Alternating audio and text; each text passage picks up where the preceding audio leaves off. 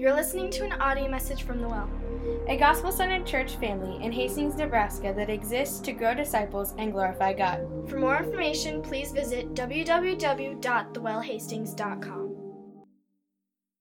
Let's pray and then let's dive into Ephesians. Father, thank you again for the gift of your word to us. Lord, I just want to begin by admitting our weakness and our neediness. God, we need you. We need you to speak to us. We need you to act on our behalf. You have already spoken in your word. You have already acted on our behalf at the cross of Christ. And, and here, what we need you to do is to open our hearts and to help us to receive from you, the living God, through your living word. Uh, so, God, we thank you for your word and we ask that you would come be present among us, speak to us, and produce changed hearts inside of us today. In Jesus' name. Everybody said? Amen. A couple of uh, questions, again, to kind of provoke your hearts as we dive in. We'll be in Ephesians chapter 4, verses 1 through 6 for the third week. Um, and as we head there, I'm going to ask this question like, where, where's your heart today as you walked in? If you could define or describe the condition of your heart, where is it at today? Is it united? Is your heart united in a, in a like a singular focus towards Christ? Or is it disunited and running a completely different direction? Is it bound or glued together in Christ? Or is it divided, broken in half maybe? By, by, by my multiple visions of um, how to satisfy your desires. Is it full of the peace of Christ or is it full of turmoil? So I've kind of set these up on the screen in front of you and in, in question to just try to provoke, right? To try to evaluate where your heart was when you walked in this morning. In Ephesians 4 1 through 6, Paul says this. He says, I, therefore, a prisoner for the Lord, urge you to walk in a manner worthy of the calling to which you have been called with all humility and gentleness, with patience, bearing with one another in love, eager to maintain the unity of the Spirit and the bond of peace. There is one body, one Spirit, just as you were called to the one hope that belongs to your call one Lord, one faith, one baptism, one God and Father of all, who is over all and through all and in all. So think about your calling. Think about God's call on your life to follow Him and to serve Him. Those, those, that's the twofold calling that we see all throughout Scripture. We are called to first follow Christ with a singular devotion and commitment to Him. Nothing else distracting us pulling us away from following Him. And at the same time, we are called in the second fold of that calling to serve Him by serving others.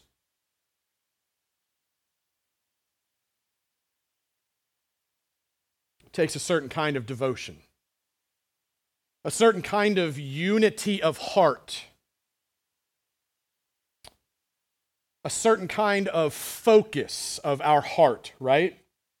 To follow Christ and to serve Christ. And the interesting thing about this book, the Bible as a whole, is that all the way through it, throughout the different genres of writings and different authors, there's one clear thing that comes out that God is after his glory, but he's after our hearts, right? He's in this process of giving us brand new hearts and then shaping those hearts and molding those hearts and making our hearts become more like Christ. He's, he's in the, the business of heart surgery, you could say. That's a central theme all throughout the Bible. As we come into Ephesians here, we've been studying through what Paul writes to the Ephesian church. The first three chapters all about our identity, who we are, how we are seated, who God says we are. In the next couple of chapters, he begins to talk about how we should walk then. This is who you are, now walk like it, right? And then finally, towards the end, it's stand. This is who you are. Walk like it and stand firm as you're walking like it. So we're just right on the very front edge of how do I walk out this calling as a Christian? And one of the first things he really dives into here is this, this unity of heart. He actually says in verse 3 that we are to be eager to maintain the unity of the Spirit in the bond of peace, right? It says that in verse 3. As we've been looking at this over the last few weeks, um, we've learned that we're called to be prisoners for the Lord who walk in a worthy manner. Called to walk in hope filled obedience, Christ like character. We have dug into those things. As we look at this this week, we, we learn that we're, we're called to eagerly maintain. Think of these words eagerly, eager, passionate, ready, right? I, I think of this word eager to maintain the unity of the Spirit as we walk in the bond of peace. As I think of this word eager, I think of this excited, passionate, joy filled, ready to rock and roll, right? I am eager to follow Jesus, eager to maintain unity, eager to walk in the bond of peace, excited for that. Well, the question in my mind becomes this where does this unity come from? Where does this eagerness come from? I mean, when I hear Paul say we should be eager to maintain this kind of unity, the bond of the Spirit with peace, when I think about that, I kind of immediately get this vision of like you know, general standing on the side of a mountain, like calling his troops, like, get your boots on, let's go, right? And I think there's probably um, some of that in this, but where does this unity come from? What, what, what is the bond or the glue that holds us together? How do we walk in peace? How do we walk this thing out? Well, the opposite of unity is disunity, right? Uh, the opposite of something that is bonded is something that is divided. The opposite of peace is turmoil. So, those three words disunity, division, turmoil those things have affected every institution from the family to the church to the government for eons, right? Ever since Cain and Abel. Ever since then, the, the family was broken. Prior to that, you could go back to the Garden of Eden, right? Have uh, Adam and Eve. It wouldn't seem that the two of them were divided at the time, but I can tell you what happened in that moment is there became a division between them and God. Their hearts began to go this way as they saw this fruit and were like, oh, looks so tasty, God, you don't look so good anymore. I mean, that's ultimately what happened in the Garden of Eden. Every one of us struggles with walking in the kind of unity and the bond of peace that God calls us to, because inside of every one of us is this tiny little thing called a heart, right? Our hearts are often disunited, divided, left in turmoil. Scriptures say that the heart can be a very wicked thing. And yet there's this other tension there that when you begin to follow Jesus, God takes out your heart of stone that was once running headlong away from God and gives you a brand new heart of flesh, which now desires after God. And so there's that tension in the Christian life in terms of walking out this kind of calling. And so as I thought through these things this week, man, I like wrote down some of these questions for myself in my journal. Like, like, man, if my heart is full of disunity, if my heart is divided, if my attention is not focused on Christ, if I'm not if I'm not desiring him, if there's if there's no joy inside of me to follow hard after Christ, if my heart is full of turmoil instead of the presence of peace, then why? Why is that so? Why is that where my heart is in that moment? Why is it so divided? Why is it not united in singular pursuit of Christ? Why is it full of turmoil instead of peace? And what will it take? What will it take to bring unity and single mindedness and peace to my heart? So I want to start with question number one Why is my heart disunited, divided, and full of turmoil? And I ask that question in response to what Paul is saying here, right? When I, when I read the words of Scripture, I, I, I must be provoked to go on a, a journey with Jesus as he speaks, right? I must begin to ask questions of my heart. I must begin to interrogate my heart like a good offensive attorney. I think you could say it's probably not the right way of saying I'm thinking offensive like football pads on, right? Rather than so more like a prosecuting attorney. Thank you. Thank you, Michael. Perfect. I need to learn to interrogate my heart more like a prosecuting attorney, more like David in the Old Testament. Why is my heart so downcast, right? It's David, Psalm 42, quote that all the time. I need to go there rather than defense attorney. Oh, my heart's just this way because, right? I need to legitimately start interrogating my heart, find out what's happening in there. So I ask this question in response to what Paul says here in verse 3, right? He says, we are called to eagerly maintain the unity of the Spirit as we walk in the bond of peace. Obviously, three words that caught my attention um, is unity and bond and peace. And I just thought about those three words for a long time and began to ask the Lord, why is my heart not united with you? Why is my heart not bonded to you in these moments? Why is my heart not full of peace right now? Why? Jesus, show me why. Because I don't want to trust my own answers. I need to hear from the Spirit of the living God, right? As I prayed through this question, I kept getting just different visions of seasons of my life where, where I didn't walk according to the call of God on my life.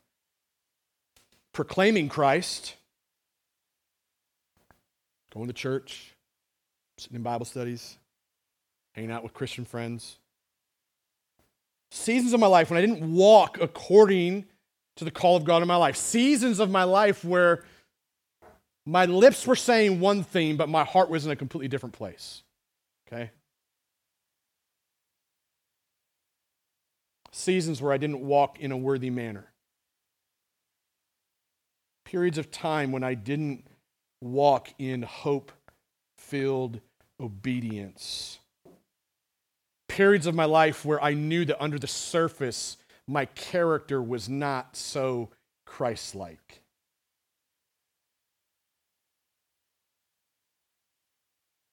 As I prayed through those memories, man, I remembered the meaning of the word division. The word division simply means two visions.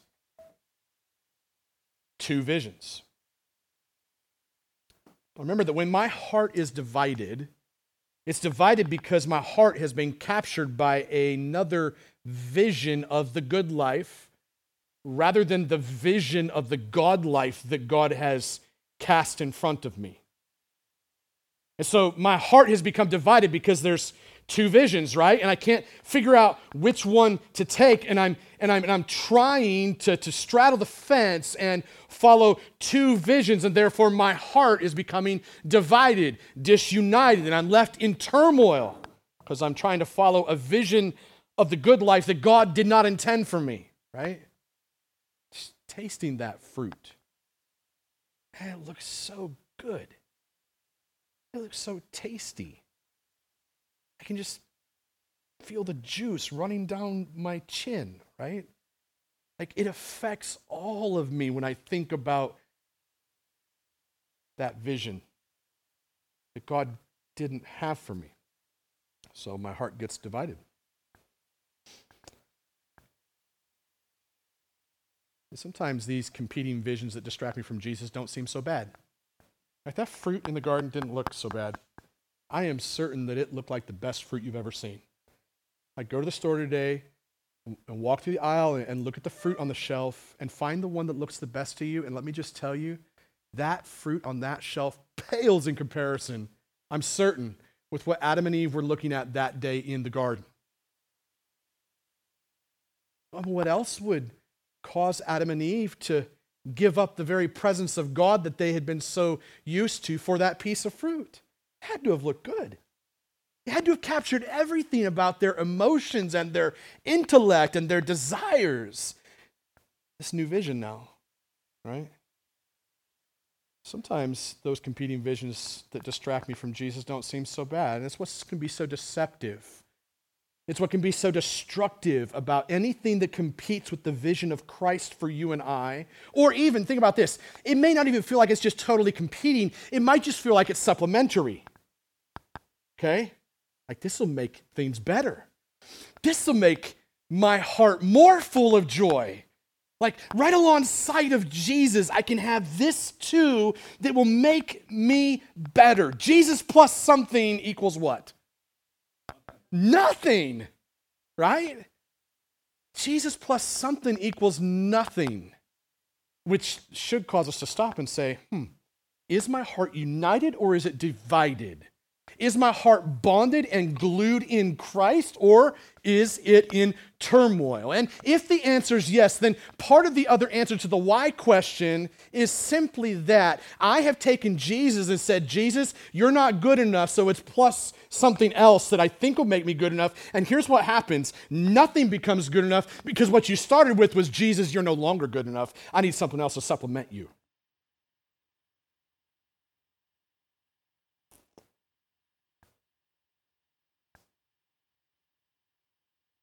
This is what can be so deceptive and so destructive about competing or even just deceptively supplemental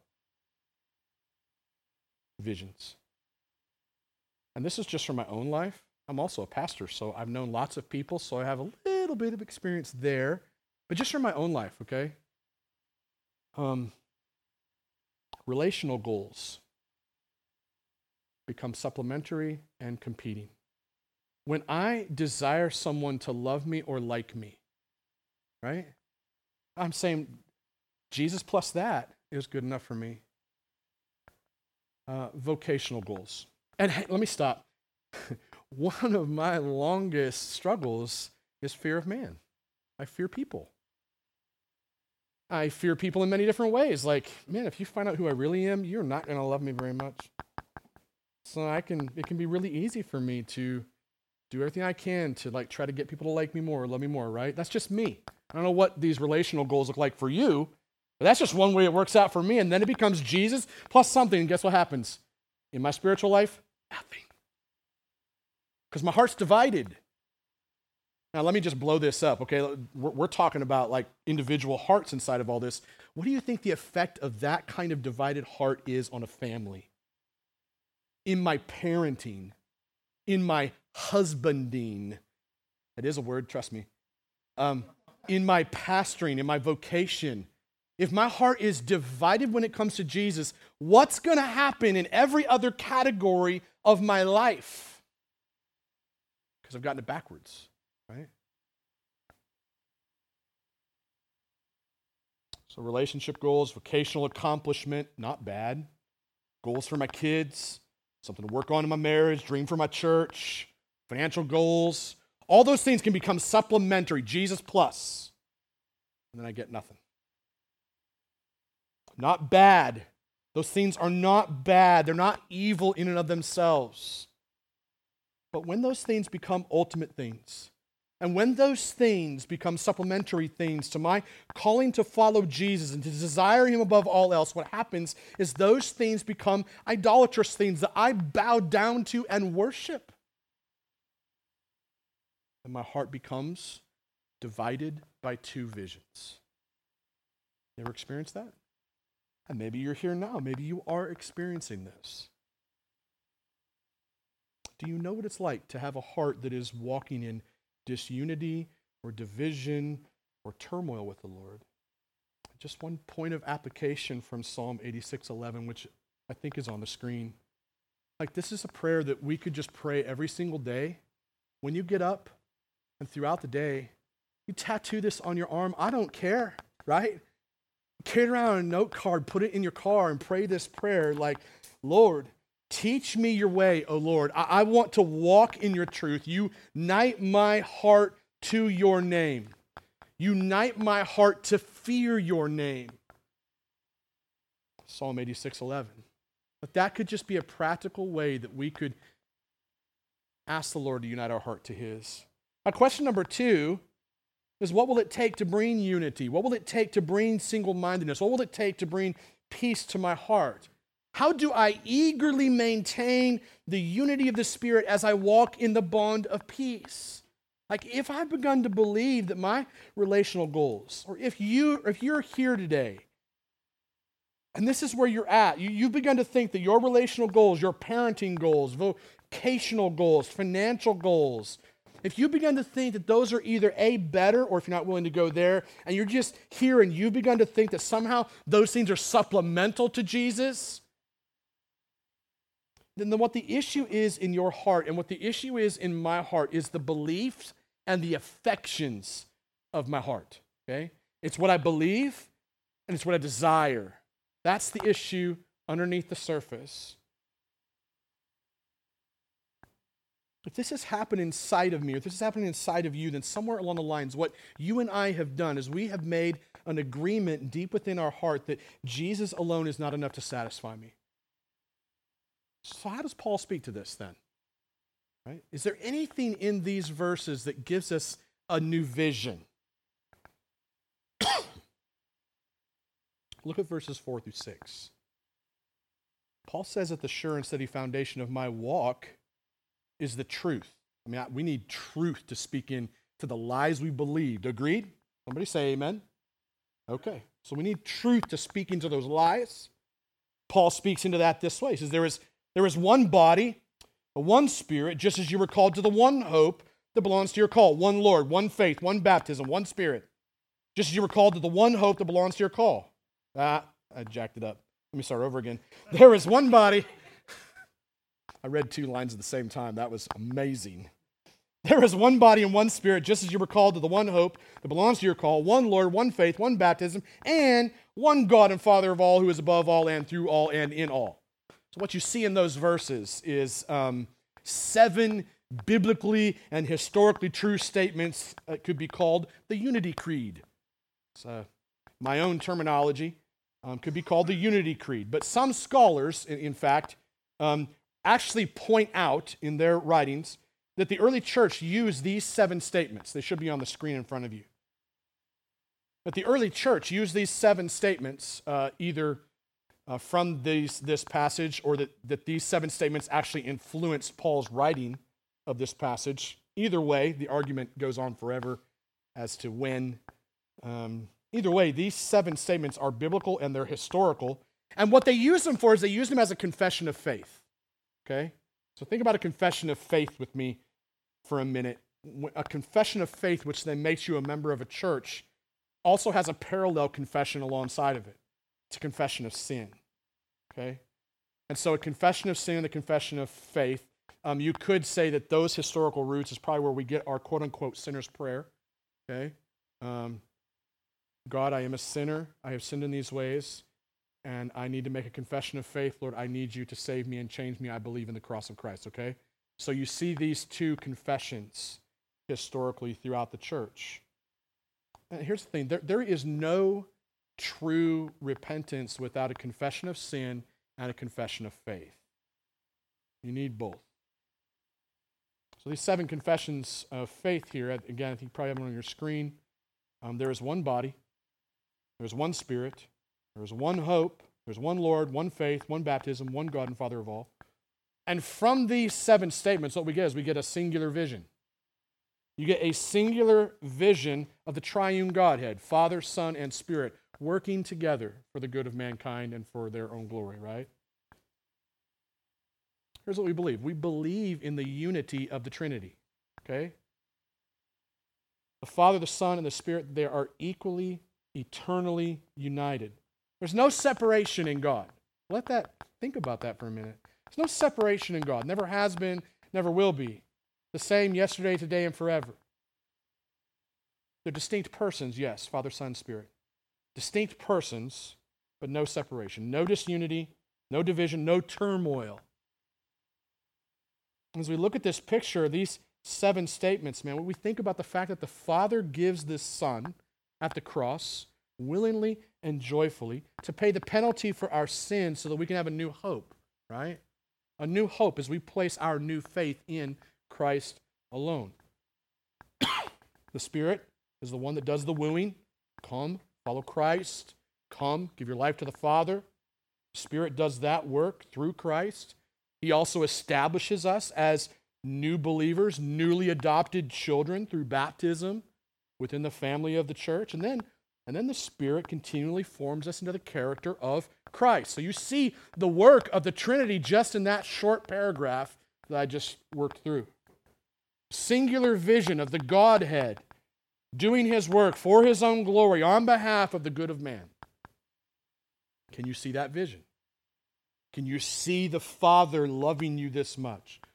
Can you see the Son giving himself for you? Can you see the Spirit pursuing you with single minded devotion?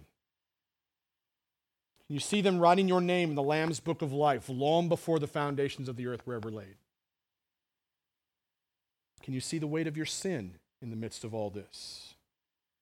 Can you see Jesus coming joyfully for you? Can you see Jesus standing here right now through his word, calling you to drop everything that you've tried to tack on as add ons? And you see him telling you, drop those things and follow me. Like when he tried calling Peter, or did call Peter, come follow me, right? Leave it all behind. Come follow me in single minded devotion. What kind of eagerness does that create within you? And if it doesn't create any eagerness in you, I pray that the Spirit of God would do that. But think about the prophets in the Old Testament too. Let's let's bounce out to the prophets in the Old Testament. Hosea. Hosea is an interesting prophet. I love this dude. There's a few things he says in his book that's uh, pretty hard. I don't know that I've ever heard a preacher preach through Hosea um, simply because some of the rough language in it. Um, I'd like to someday because I'd like to take that uh, challenge on. I think it'd be kind of fun. But um, man, the people of Hosea's day, man, they, and what Hosea does in, in, in all throughout his book um, is basically confronts divided hearts. That's really what, what he does. I mean, the story of Hosea is fantastic. I don't have time to go into it. It's just fantastic. Um, but what he does is he, he confronts divided hearts all the way through. The people of Hosea's day were trying to worship both pagan idols and the one true living God. And, and so, what the prophet Hosea does is he uses three colorful figures of speech. Now, to be honest, Hosea uses lots of colorful figures of speech, and I'm just fighting myself in my own flesh not to go there right now because it will be unhelpful to our time together. Um, and to be honest with you, this whole section um, didn't come from me. I found it in uh, Our Daily Bread, uh, which I know is one of Chris's favorites. And so, uh, uh, word for word, um, everything here is from Our Daily Bread back in August of 2003 or something like that. Um, super good, though. Here's what he says. Here's what Hosea says Hosea chapter 7, verses 8 through 13. Ephraim, which is Israel, mixes himself with the peoples. Ephraim is a cake not turned. Strangers devour his strength, and he knows it not. Gray hairs are sprinkled upon him, and he knows it not. The pride of Israel testifies to his face, yet they do not return to the Lord their God, nor seek him for all this. Ephraim is like a dove, silly and without sense. It's amazing what Hosea says. You guys are silly. You're without sense. That's what he's saying, right? Dang. Silly. You got no sense. Get with the program.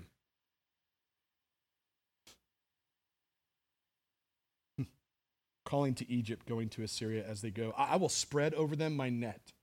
I will bring them down like birds of the heavens. I will discipline them according to the report made to their congregation. Woe to them, for they have strayed from me. Destruction to them, for they have rebelled against me. I would, I would redeem them. I would do this. I would give them blessing, but they speak lies against me. The Israelites that uh, Hosea is talking to, and what he's saying is he's saying, You guys are like half baked cake half baked cake. Anybody like to eat half baked cake? I mean, ugh. I mean, I either want the cake uncooked or I want it cooked well. Okay. I don't know. Is anybody else with me? Anybody else like cake mix on a spoon? I don't. Not half, not half cooked though. he says you guys are like half baked cake, desirable neither to God nor to the pagans. But you guys are like a proud man who can't see the signs of your aging. You're unaware of your spiritual decline. You're blind. You got no clue. That's scary language Hosea is using. That you guys are like a senseless dove, silly. You're flying from one pagan nation to another in a vain quest for help. You're in danger of destroying any chance of redemption. Heavy language. And here's the deal today, as Christians, uh, we are often afflicted with the same divided heart syndrome. We believe on Jesus one day, but then we're reluctant to commit every area of our lives to Him. We go to church, but we don't want to live out our faith each day. If it deprives us of our worldly success or our worldly passions, the things we're pursuing, if Jesus deprives us of that, then we don't want to follow Him wholeheartedly because we want both. Because underneath it all, we don't believe that God is powerful enough to satisfy our desires underneath it all. That's, what we, that's, that's my struggle. Pretty sure that's the human struggle. And here's the thing a divided heart results in some serious consequences, right? According to Hosea. First, we don't please God or attract unbelievers to Christ. How could, how could we? What, what would we be actually be attracting unbelievers to? Another country club, right? The second thing is it might just take a crisis for us. It might take a crisis to show us our true spiritual decline. And then, third, we live unfulfilled lives, even though we run from one worldly pleasure to the next, seeking what only God can give us. We, we, need, to, we need to pray, again, like what the psalmist prays in Psalm 86 11 Teach me your ways, O Lord. I will walk in your truth. Unite my heart to fear your name. Uh, go to Deuteronomy 2. Uh, Deuteronomy chapter 6. 4 through 15, Moses calls us to walk in a singular devotion to God alone. Here's what he says Hear, O Israel, the Lord our God, the Lord is one. You shall love the Lord your God with all your heart, with all your soul, with all your might. And these words that I command you today shall be on your heart. You shall teach them diligently to your children. So talk of them when you sit in your house, and when you walk by the way, and when you lie down, and when you rise. You shall Bind them as a sign on your hand, and they shall be as frontlets between your eyes. You shall write them on the doorposts of your house and on your gates. And when the Lord your God brings you into the land that he swore to your fathers, to Abraham, to Isaac, and to Jacob, to give you with great and good cities that you did not build, catch that, and houses full of all good things that you did not fill and cisterns that you did not dig, and vineyards and olive trees that you did not plant. And when you eat and are full, then take care. When you eat and are full, take care, lest you forget the Lord who brought you out of the land of Egypt, out of the house of slavery. It is the Lord your God you shall fear, him you shall serve and by his name you shall swear. You shall not go after other gods, the gods of the peoples who are around you. For the Lord your God is in your midst. Uh, uh, the Lord your God in your midst is a jealous God. Lest the anger of the Lord your God be kindled against you, and he destroy you from off the face of the earth. What you see in these verses that I just read to us, um, you see a reminder, a command, a promise, and a warning a reminder, a command, a promise, and a warning. Moses reminds us that God is one. That's the reminder. God is one. He cannot be separated. He cannot be divided. He is the same yesterday, today, and forever. He is one. No turmoil, no, no division in the Godhead. Therefore, because of that truth, we are commanded then, commanded to emulate God with our lives, our thoughts, our words, our actions, our relationships, our homes, our families, our businesses, our churches, our entertainment. Sometimes we like to separate entertainment from our category of God, right? Entertainment, lifestyles, all these things about us should, should be marked by the presence of God. We should love God with all of our heart, mind, soul, strength, body, everything. That's the picture is love God with everything you've got. Not just with bits and portions of it and bits and pieces of it because you've given the best part of yourself to a different vision. Or as Hosea would say, a different lover. So there's a promise and a warning in these verses, right? Got the reminder, got the command. The promise and the warning here is that God promises to bless our lives abundantly. He's the God who sets us free from the slavery of sin. And then he pours out blessing upon us. That's the promise, but he also warns us don't forget. Don't forget what I've done for you. Don't chase the things that the world chases after. Don't chase after other gods, right? Now, I think the thing that happens when we read the Old Testament sometimes is we kind of disconnect, right? We're like, well, I don't got no statue that I'm bowing down to. I'm not like the Israelites. I'm not as bad as they are.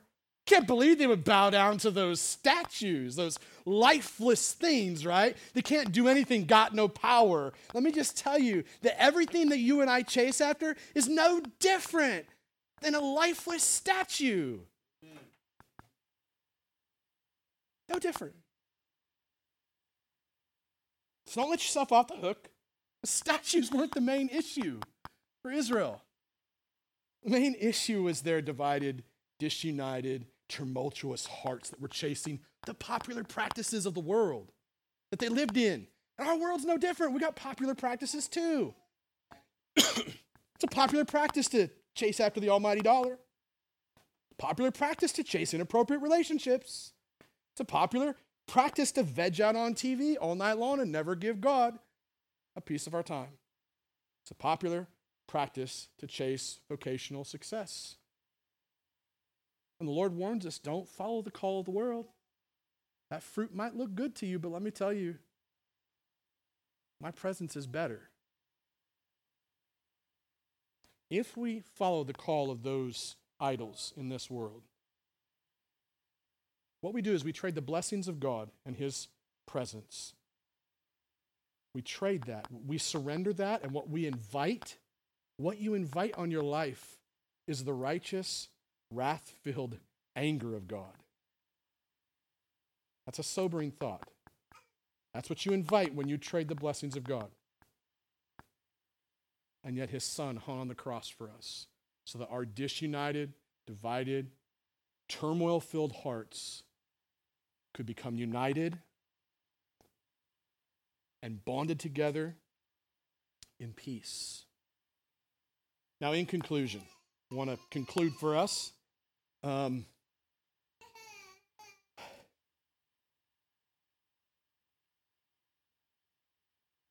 what we've been looking at is what Paul says in verse 3 primarily, right?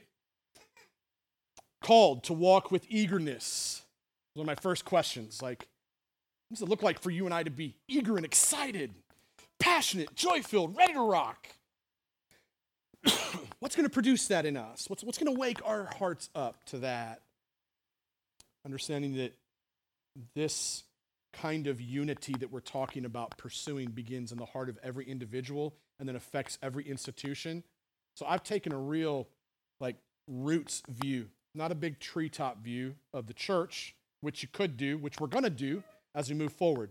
But just so you know, when, when Paul talks in the rest of, of chapter 4 here, especially uh, in, in the next like 13 verses or so, when he starts talking about like not being ships that are tossed to and fro on every wind and wave of every doctrine, right? As we get there, as he talks about the gifts of God to the church of leaders, I mean, it begins here with individuals whose hearts are united and bonded and full of the peace of Christ. And then out of those individual lives comes the corporate family of the church. So, so as we've looked at all of these other passages and kind of pulled them in to cast this vision, if if you're not there yet, I added one more observation uh, from Luke uh, 15 that I thought might be helpful um, in painting the picture of the vision that I believe Jesus has for us, right? It's a story of the prodigal son. Son lives in his father's presence. He's got everything he could ever need. Everything he could ever need. One day he gets bored with his father. And what this son implies when he goes to his father and he's like, Yo, daddy, will you give me my inheritance, please? What he implies is, Man, I wish you were dead. Because the inheritance comes after dad dies. So to ask for inheritance early is like, do you think of being the dad and the kick in the teeth that that is? Man. And yet the dad and loves his son well, right? Loves him really well. Son just wants to follow the call of the world, not the call of Jesus, not the call of God. Wants to follow the call of the world, wants to chase down what he wants, even though he's got everything he needs. His father, this gracious man that he is, turns his son loose to follow his dreams. Go ahead. Here's what you want. Go do what you want to do. And we know the story, right? Uh, after melting his life down, totally melts it down, finds himself longing, desiring, dreaming again. Dreaming about something new, though, in the middle of the story. You guess what he's dreaming about? You might instantly jump to dreaming about going home. No, he's dreaming about eating pig slop. Wants it really bad. Things have gone from bad to worse. Stop and think about this. What, what causes you and I to dream about eating pig slop? What causes us to eagerly pursue pig slop?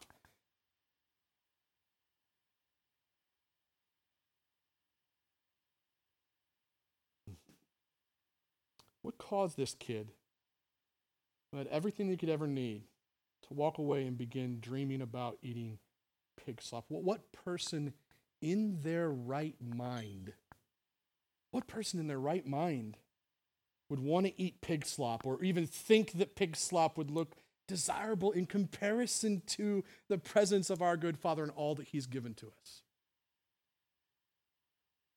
And that's the turning point when you think about someone in their right mind. That's the turning point in the story of the prodigal son.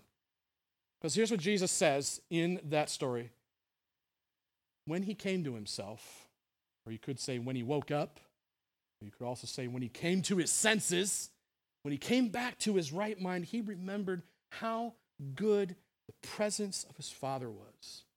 And in that moment, his son's affections were completely changed.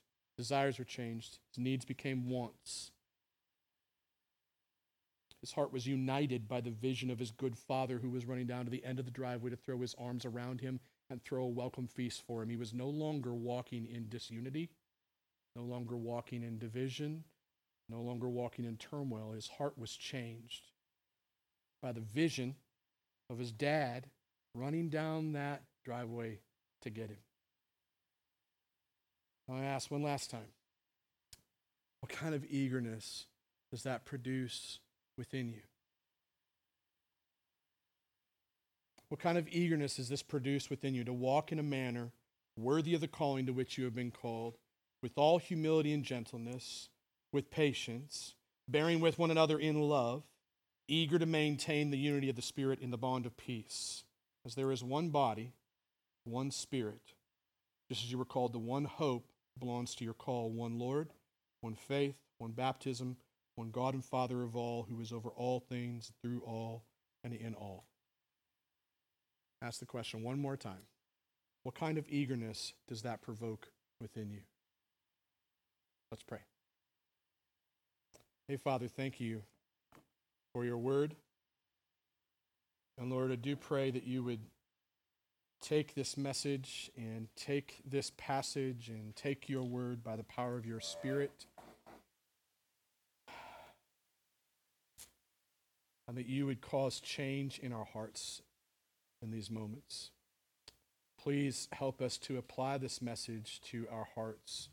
Pray, God, that you would produce something that I am unable to produce, something that all of us in this room are unable to produce, outside of the miraculous working of your Spirit. So, Father, I pray that you would produce hearts that are united with singular focus, resting in the peace that only your presence can bring. Help us to long for you with eagerness. In Jesus' name, everybody said, Amen.